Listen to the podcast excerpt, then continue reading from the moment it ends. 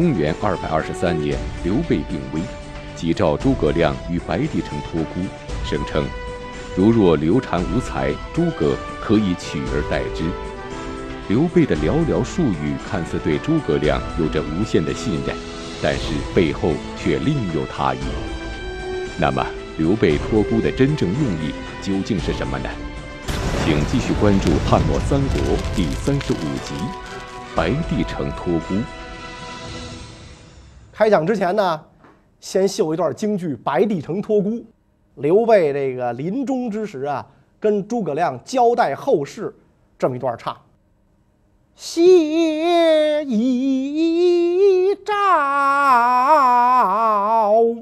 不由故，我的侄儿泪离漓。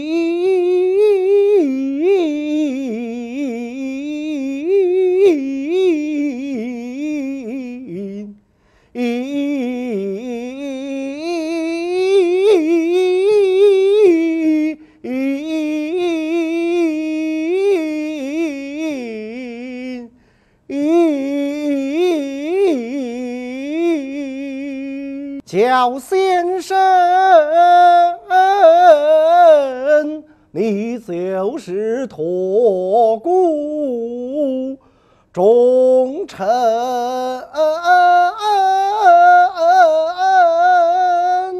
这段戏啊，是我听这个西派名家张建国的这个音频啊，跟着他学的，没老师教，自己学的。如果你们觉得我唱的不好听呢，以后就别再听张建国的盘了，这不算你不对啊。那么这个刘备为什么在白帝城向诸葛亮托孤，让诸葛亮照顾他的儿子呢？这个就跟我们上一讲的这个内容就接上了。上一讲咱们讲过，刚当上皇帝不久的刘备想给他二弟啊报仇，结果夷陵一战。刘备连营寨七百余里，被陆逊一把火烧的是干干净净。刘备只好仓皇西逃，就逃到了白帝城中。当这个刘备逃到白帝城之后，东吴很多将领建议乘胜追击，扩大战果，但是呢，陆逊并没有采纳这个建议。为什么呢？不是因为陆逊宅心仁厚。陆逊之所以没有乘胜追击刘备，一方面是因为刘备逃跑之后收拢残兵败将，而且呢，手下的名将赵云率军来援，时间不长，白帝城就已经拥有了两万多驻军，所以让这个陆逊呢失去了速胜的机会。你这个时候去打，不一定能够这个呃痛歼刘备，那画虎不成反类犬。另一方面，也就是更关键的，陆逊之所以没有追击，是担心曹魏。咱们讲过，孙权虽然向曹丕称臣，但是呢，这个呃，曹魏里边的很多人呐都不相信孙权是真的臣服，就连曹丕本人其实都不信，因为那个时代实在是太乱了。今天张三李四还哥俩好，明天俩人就抡起板砖互拍了。所以，曹丕对孙权的忠诚度是很担心的。孙权向这个曹丕称臣的时候，前面讲过，为了表示诚意，那派人护送于禁等人回魏国。那曹丕呢，就向这几位在东吴待过的、被囚禁过的魏国旧将询问孙权是否值得相信。先问一个叫浩周的这个大臣，孙权能信赖吗？浩周呢，拍胸脯说没问题，是吧？孙权一定会臣服。但是呢，别人说您别听浩周的，那他这个灌被孙权灌了迷魂汤，洗了脑了，孙权不会臣服。曹丕这个时候啊，就爱听好话，他太希望孙权臣服了，那所以呢，就选择性的听意见，听了浩周的话，非常高兴，认为浩周的话是真知灼见，所以封孙权为吴王。派浩州到吴国，要求孙权派儿子入京当侍卫。其实呢，就是当人质啊。浩州来到吴国之后，就跟孙权说了：“啊，说陛下不相信大王会派儿子入京担任侍卫，啊，这个陛下当然指曹丕了。啊，我们皇上不相信你，但是呢，我用全家百口性命担保，说大王您一定会派儿子去做侍卫的。”孙权听完这番话，感动的是涕泪交流，泪湿衣襟，那，指天发誓。你对我这么相信，那孤王绝对不会让你失望。虽然孙权答应送儿子入京当人质，但是曹丕却赫然出兵讨伐东吴。那么，孙权究竟做了什么，最终招致曹魏大军来伐呢？发誓归发誓，说了不算，算了不说，轻诺者必寡信。那浩州一出去，孙权召开这个御前会议啊，当然他这时候还不是皇帝啊，召开这个帐下一众人开会啊商议，最后大家的商量的结果是不派世子，所以这孙权跟浩州说：“您先行一步，你回到首都洛阳禀报陛下，你前脚走，我儿子后脚就跟。”浩州前脚走，回到洛阳，一切都安顿下来啊，早也盼，晚也盼，望穿双眼。孙权的儿子就是没来，只是一味的花言巧语忽悠，各种说左推右拖，各种推脱。曹丕打算派遣高官到吴国跟孙权盟誓，并且呢催促人质上道，但是孙权就是各种推辞吧，不肯接受。曹丕觉得呀上了孙权的圈套，龙颜大怒，打算讨伐东吴。这个时候，刘烨就劝他，说：“孙权刚刚取得胜利，上下一心，而且有江河湖川相阻，不可能仓促之间把他制服。”但是曹丕这个时候，这个对孙权非常生气啊，不听刘烨的劝阻啊，我不管他三七二十一，我就打孙权这小子。所以，公元二百二十二年九月末，曹丕任命征东大将军曹休。前将军张辽、镇东将军臧霸率军出洞口，大将军曹仁率军出濡须，上军大将军曹真、征南大将军夏侯尚、左将军张合、右将军徐晃包围江陵，兵分三路去进攻东吴。东吴料想曹魏不会善罢甘休，也做好了准备，派建威将军吕范抵抗曹休。吴将朱然镇守江陵，皮将军朱桓驻守这个濡须，抵挡曹仁。孙权虽然派人抵挡，但是呢，心中没有把握。毕竟吴国的实力跟这个曹魏相比，那是相差了不止一个档次。而且呢，杨越一带啊，就是今天的江西、浙江啊一带的蛮夷，还没有完全征服，这也是心腹之患。所以呢，这个这个卑辞厚壁上书曹丕啊，信写的很谦卑啊，把自个儿放在一个很很小的地位，然后送重礼啊，上书曹丕，请求这个皇上允许自己改过自新。他跟曹丕讲啊，说如果微臣的罪行不蒙赦免，一定不能允许我存在。那样的话，我就愿意乘上国土人民，投奔胶州啊，就是今天两广和越南北部，是吧？直到老死算啊！你要是觉得我不能赦免，我就把国土人民献给你，我到胶州那儿老死算了，是吧？然后孙权又写信给这个浩州，说我刚才我以前没忽悠你，我真的打算带我的儿子孙登向皇家求婚，但是呢，因为这个孙登啊年纪还小，所以我要派大臣张昭。护送孙登同时入京啊！这张昭可是我吴国第一名臣，我让他护送孙登入京啊，怎么样？是吧？我这诚意够吧？前边人家让他这个派儿子去做人质，他不肯。现在一看时机不妙，又给人家写信啊，表示说我愿意这个送儿子去去这个当人质啊，求婚。曹丕看了孙权的信之后呢，就给孙权回信。说我朕与阁下大义已定，岂愿劳师动众，远临长江汉水？如果孙登早晨上道，朕晚上便召回大军，啊，你只要把儿子送过来，我就撤军，啊，我都跟你君臣名分已定，我我打你没意思啊，我也不愿意派大军往南方去，是吧？打你没意思，是吧？所以你你赶紧把儿子送过来。但是孙权这一次其实还是忽悠人啊，还是忽悠人。他说派儿子过去，根本就不想，只是想让魏国大军延缓一下脚步，拒绝派儿子为质。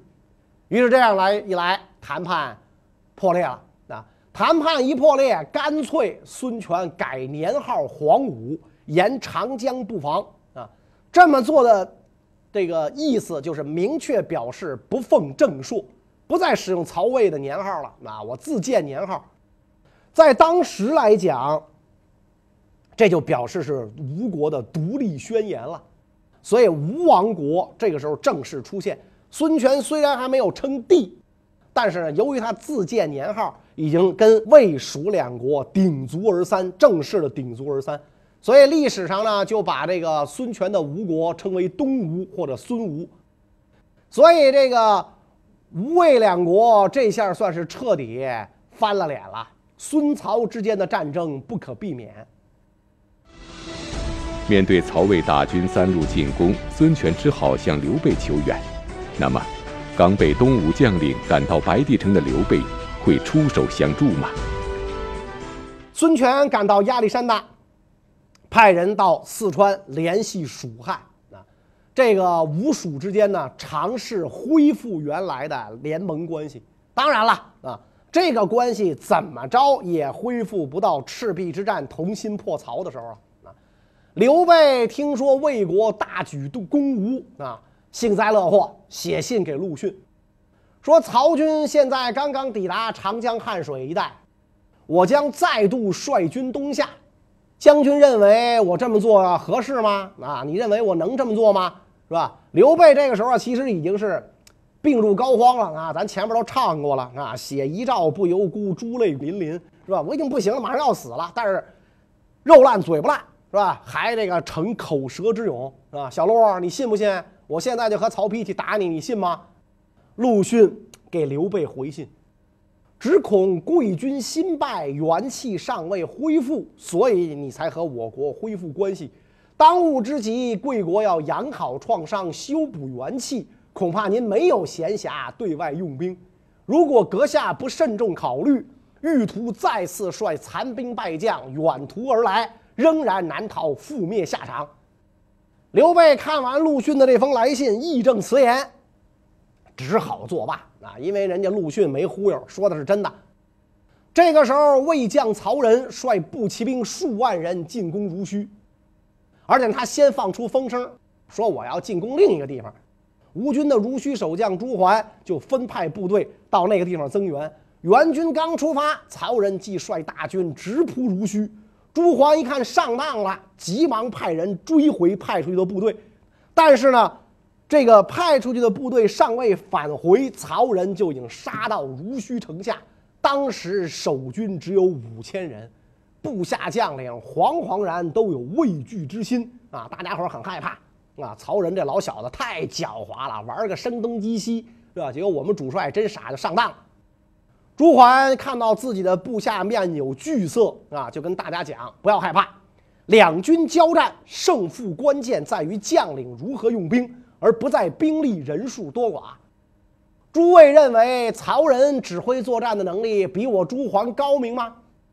兵法上讲了，远来进攻的军队要超过当地守军的一倍才行。而且，这还是指平原旷野，不是城池坚守。那么如今曹仁智勇不足，加上所率士兵胆怯畏惧。千里跋涉，人困马乏。我与诸军高踞坚城，南临长江，北靠山岭，以逸待劳。就此地做好以准备啊！这个制服远来的敌人，这是百战百胜的形势。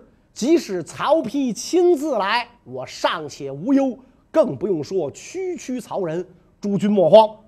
所以这个朱桓下令偃旗息鼓。示弱引诱曹仁，曹仁派自己的儿子进攻濡须城啊，然后派将军长雕王双乘牛皮游船袭击濡须附近的中州。这个中州啊，是朱桓的亲兵部队和妻子儿女所在地。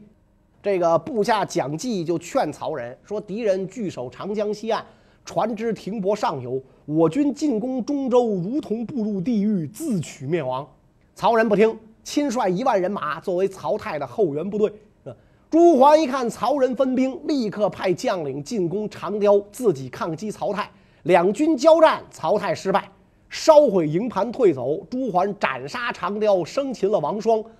魏军临阵被杀死淹死的有一千多人。濡须之战，东吴虽然取得了胜利，但是魏军迅速汇集兵力，转而围攻江陵，江陵局势岌岌可危。可是就在江陵唾手可得之时，魏军人马却突然全线撤退。那么，魏军为何要无功而返呢？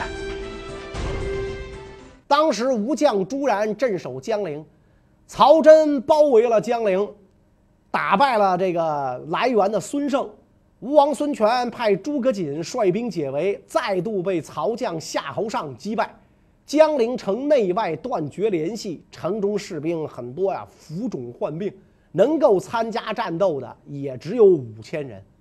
曹真命令士兵动于九天之上，攻于九地之下，堆土山，挖地道，那临城立起高台楼橹，向城中放箭，箭如雨下。守城将士大惊失色，朱然泰然自若，没有丝毫恐惧。不断的激励军将士寻找敌军薄弱之处，率军出击。当时这个长江水浅，江面狭窄，夏侯尚企图乘船率步骑兵进入江陵中州驻扎，啊，就是江中心的这个这个冲击形成的小岛啊，并且呢，在江面上架设浮桥，以便和这个北岸来来往啊，这个军队便于增援。当时魏军参与计议谋划的人都认为此举一定能够攻克江陵，只有侍中董昭上书文帝，跟这个曹丕讲：太祖武皇帝智勇过人，但是用兵很谨慎，从来不敢像今天这样轻视敌人。这个打仗的时候啊，进兵容易，难的是退兵。你怎么保证这个士兵撤退的时候能够全身而退，能够这个撤退不是溃退，啊？所以这个是最难的。名将会用兵就体现在这个地方。平原地带没有险阻，退兵很困难啊。所以如果大军深入，就一定要考虑撤退时候的便利，是吧？你不能说我有进无退啊，那二杆子精神这不行啊。军队的前进跟后退不能只按自己的想象意图行事。如今在中州驻扎军队已经深入敌境了，在江上要架设浮桥往来，这可是最危险的事儿。为什么呢？只有一条道路可以通行，狭，而且这道路还很狭隘，这是兵家之大忌，而我们正在犯兵家大忌。如果敌军集中力量攻击浮桥，我军稍有疏漏，中州的精锐部队就会全军覆没，不再属我魏国所有啊，而为吴国所有，是吧？那他们肯定非死即降啊，所以咱这支精锐就丧失了。所以我对这件事儿啊，微臣对这件事儿非常忧虑，寝食难安。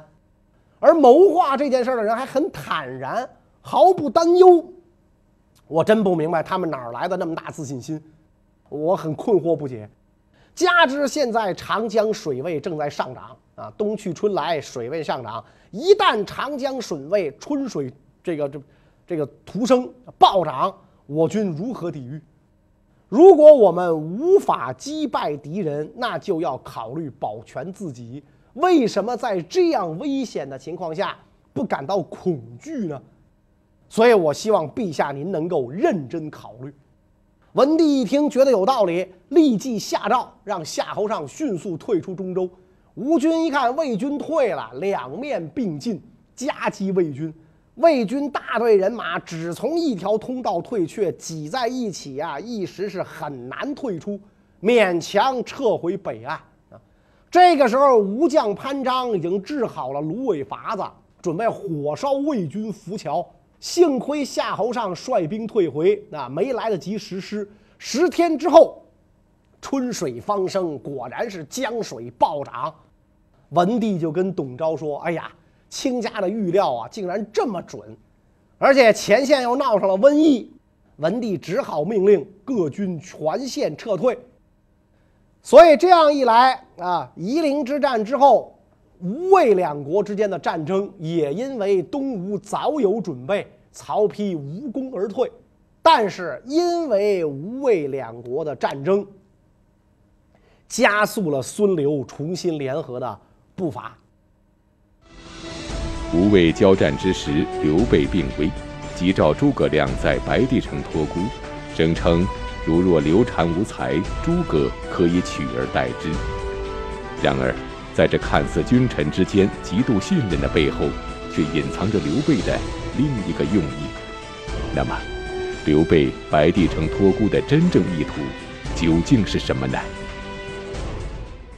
夷陵战败之后，刘备是郁闷加悔恨啊，再加上这个时候呢也上了年纪，所以来到白帝城不久。就病倒了，而且呢是一病不起啊，眼看是不行了，赶紧把丞相诸葛亮招来嘱托后事。刘备让这个诸葛亮啊辅佐太子刘禅，并且呢让尚书令李严做诸葛亮的副手，而且刘备跟诸葛亮这么讲：君才十倍曹丕，必能安国，终定大事。若四子可辅，辅之；如其不才。君可自取，所以刘备这话说的是，非常的有有有，怎么说呢？有猫腻的啊！你的才干胜过曹丕十倍，你能安定国家，完成大业。如果刘禅可以辅佐，你就辅佐他，啊！如果他没才德，你干脆把他废了，你来当。对这个话，大家伙也有看法啊，说这就是刘备啊耍的一个小把戏啊。用这个话呢，就把诸葛亮给拿着了啊，好让这个诸葛亮一心一意的辅佐刘禅，而不是自己单干啊。虽然你单干效果可能更好，但是呢，我不希望你单干，我就希望你给我儿子打工。中国历史上没有哪个皇帝跟臣下说这样的话，实际上把臣下的这个篡权的心也给封死了。你得跟什么人说？对吧？你要跟曹操说成，那我来吧。啊，你跟董卓、王莽，你得分对谁。刘备知道诸葛亮忠心耿耿，是吧？你看那刚才咱唱的那段，是吧？妄念在下南阳，三顾交情。你这一三顾，诸葛亮这一辈子感恩戴德啊！先帝不以臣卑鄙，枉自委屈，三顾臣于草庐之中，感谢一辈子。所以诸葛亮听完刘备的话之后，痛哭流涕，是吧？说微臣怎敢不竭尽全力辅佐太子，忠贞不二，为国效命，至死不渝。这就是著名的白帝城托孤的故事啊。然后刘备就给自己的儿子们下诏，说人活五十而死，不能称为夭折。我已经活了六十多岁了，没有什么遗憾，只是牵挂你们兄弟。你们要努力努力再努力。不要因为坏事儿很小就去做，也不要因为好事儿很小就不做。只有贤明德行才会使人折服。刘备这遗诏里边这两句话：“勿以恶小而为之，勿以善小而不为”，成了千古名言。到了四月，操劳了一辈子啊，打了一辈子败仗的刘备，在白帝城永安宫病逝，谥号昭烈皇帝。到了五月，太子刘禅，也就是这个著名的阿斗，继位为蜀汉皇帝，封丞相诸葛亮为武乡侯兼益州牧，国事无论大小，取决于诸葛亮。由于这个太这个新帝刘禅年幼，所以这个基本上呢，诸葛亮就成了蜀汉的真正的当家管事儿的人。诸葛亮精简官职，修订法制。并且呢，向这个百官发下文告，说所谓参与朝政、署理政务，就是要集合众人的心思，采纳有益国家的意见。如果因为一点小隔阂而彼此疏远，那么呢，就无法采纳到不同的意见，我们的事业将会受到损失！听取不同意见而能得出正确的结论，就跟扔掉破草鞋获得珍珠美玉一样。可惜人们很难做到这一点啊！只有当年徐庶、徐元直在听取各种意见的时候，才不受困惑啊！还有董和。参与朝政、署理政务七年，某项措施有不妥之处，反复十次征求意见，向我报告。如果能做到徐庶的十分之一，或者像董和那样勤勉、尽职、尽忠，我就可以减少损失了。诸葛亮在中国历史上是贤相的化身呐，啊，事必躬亲。有一次啊，辛辛苦苦伏在案前核对登记在册的这个呃账本儿。诸葛亮尽心尽力地辅佐刘禅，事无巨细，亲力亲为，就连账本都要亲自核对。这本应该得到世人的赞赏，但是却有人对诸葛亮此举提出了指责，这是为什么呢？主簿杨勇知道这件事儿之后，啊，闯进相府就跟诸葛亮讲啊，说治理国家呀要有一定的规则和秩序，这个程序要遵守，不能紊乱，上下的职务职责也不能相互侵犯，否则呢就会乱套。啊，说这样吧，我用治家的小事儿给您打个比方啊，有一个财主，一开始呢治家有方，给奴仆们派活也井然有序。男人们耕田种地，女人们洗菜烧饭，狗留在家里看门，鸡主管报时，牛耕地，马奔驰长途，这叫做各尽所能，各司其职。主人只需要负责检查，抓好统筹就可以了。没想到有一天，这财主心血来潮，突发奇想，不再派别人干活了，而是呢自己去干那些琐碎的活。结果累得他头昏眼花，是身心疲惫，最后呢，什么事儿都没干成，更别提干好了。为什么呢？啊，你说这是为什么呢？是因为这个财主的智慧不如那些男女奴仆吗？当然不是，啊，而是因为他丢掉了管理的方法。古人讲的很明白，安坐下来议论治国大道的是王公。行动起来执行政务的是士大夫，啊，丞相您治理国务万物缠身啊，可是竟然亲自低头弯腰核查登记本和账单儿，这不是您太辛苦劳累，而且没有必要吗？啊，所以杨主簿这一番坦率诚恳的劝告，诸葛亮很受启发，马上向杨主簿认错啊，认错，做了这个诚恳的自我批评，以后。不再干这事儿了啊！这件事儿虽然是小事儿，但是看得出来诸葛亮事必躬亲，勇于纳谏。那么，在诸葛亮的治下，蜀汉将走向何方呢？关于这个问题呢，下一讲再讲。谢谢大家。